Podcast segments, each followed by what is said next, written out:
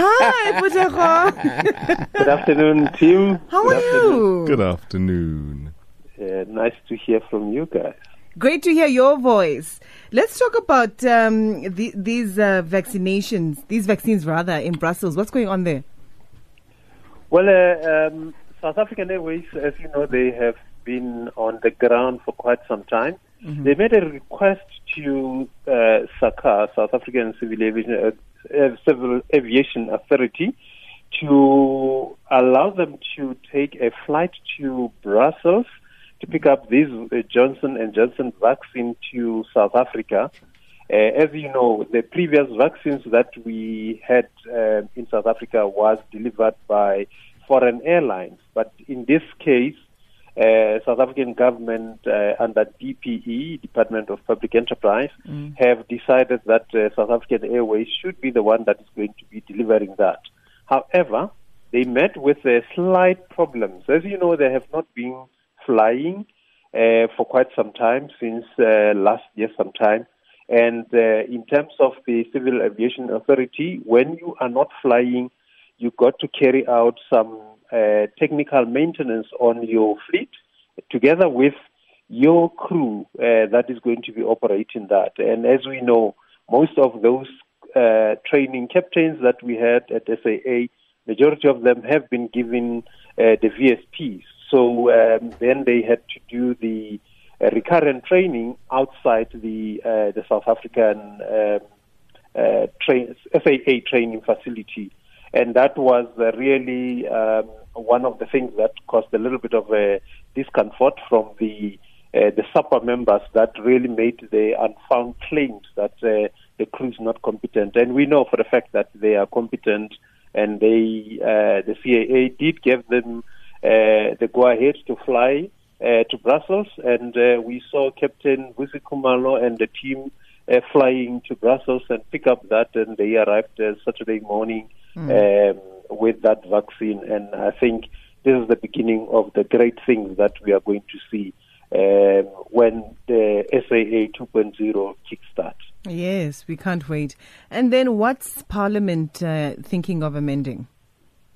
Now, the South African the Parliament has been embarking on changing the amendment bill of the aviation. Now, you would remember that the aviation amendment bill that we're currently working on, it does not necessarily include the modern changes of the international standard.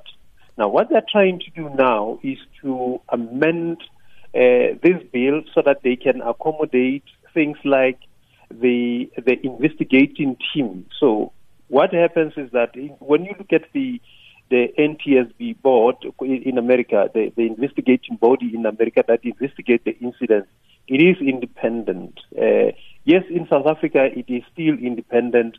However, it is not like an agency like your PRASA and others. So what this bill seeks to do is to create something like that so that it can be within the Constitution, and it can have its own board, it can have its own CEOs, and things like that. But moreover, it seeks to try and promote the transformation charter to be more effective than what it is today. Because when you look at the transformation within the sector of aviation, it is very much very skewed in a sense that there's almost 0% non-participant of the majority of the population that is in South Africa.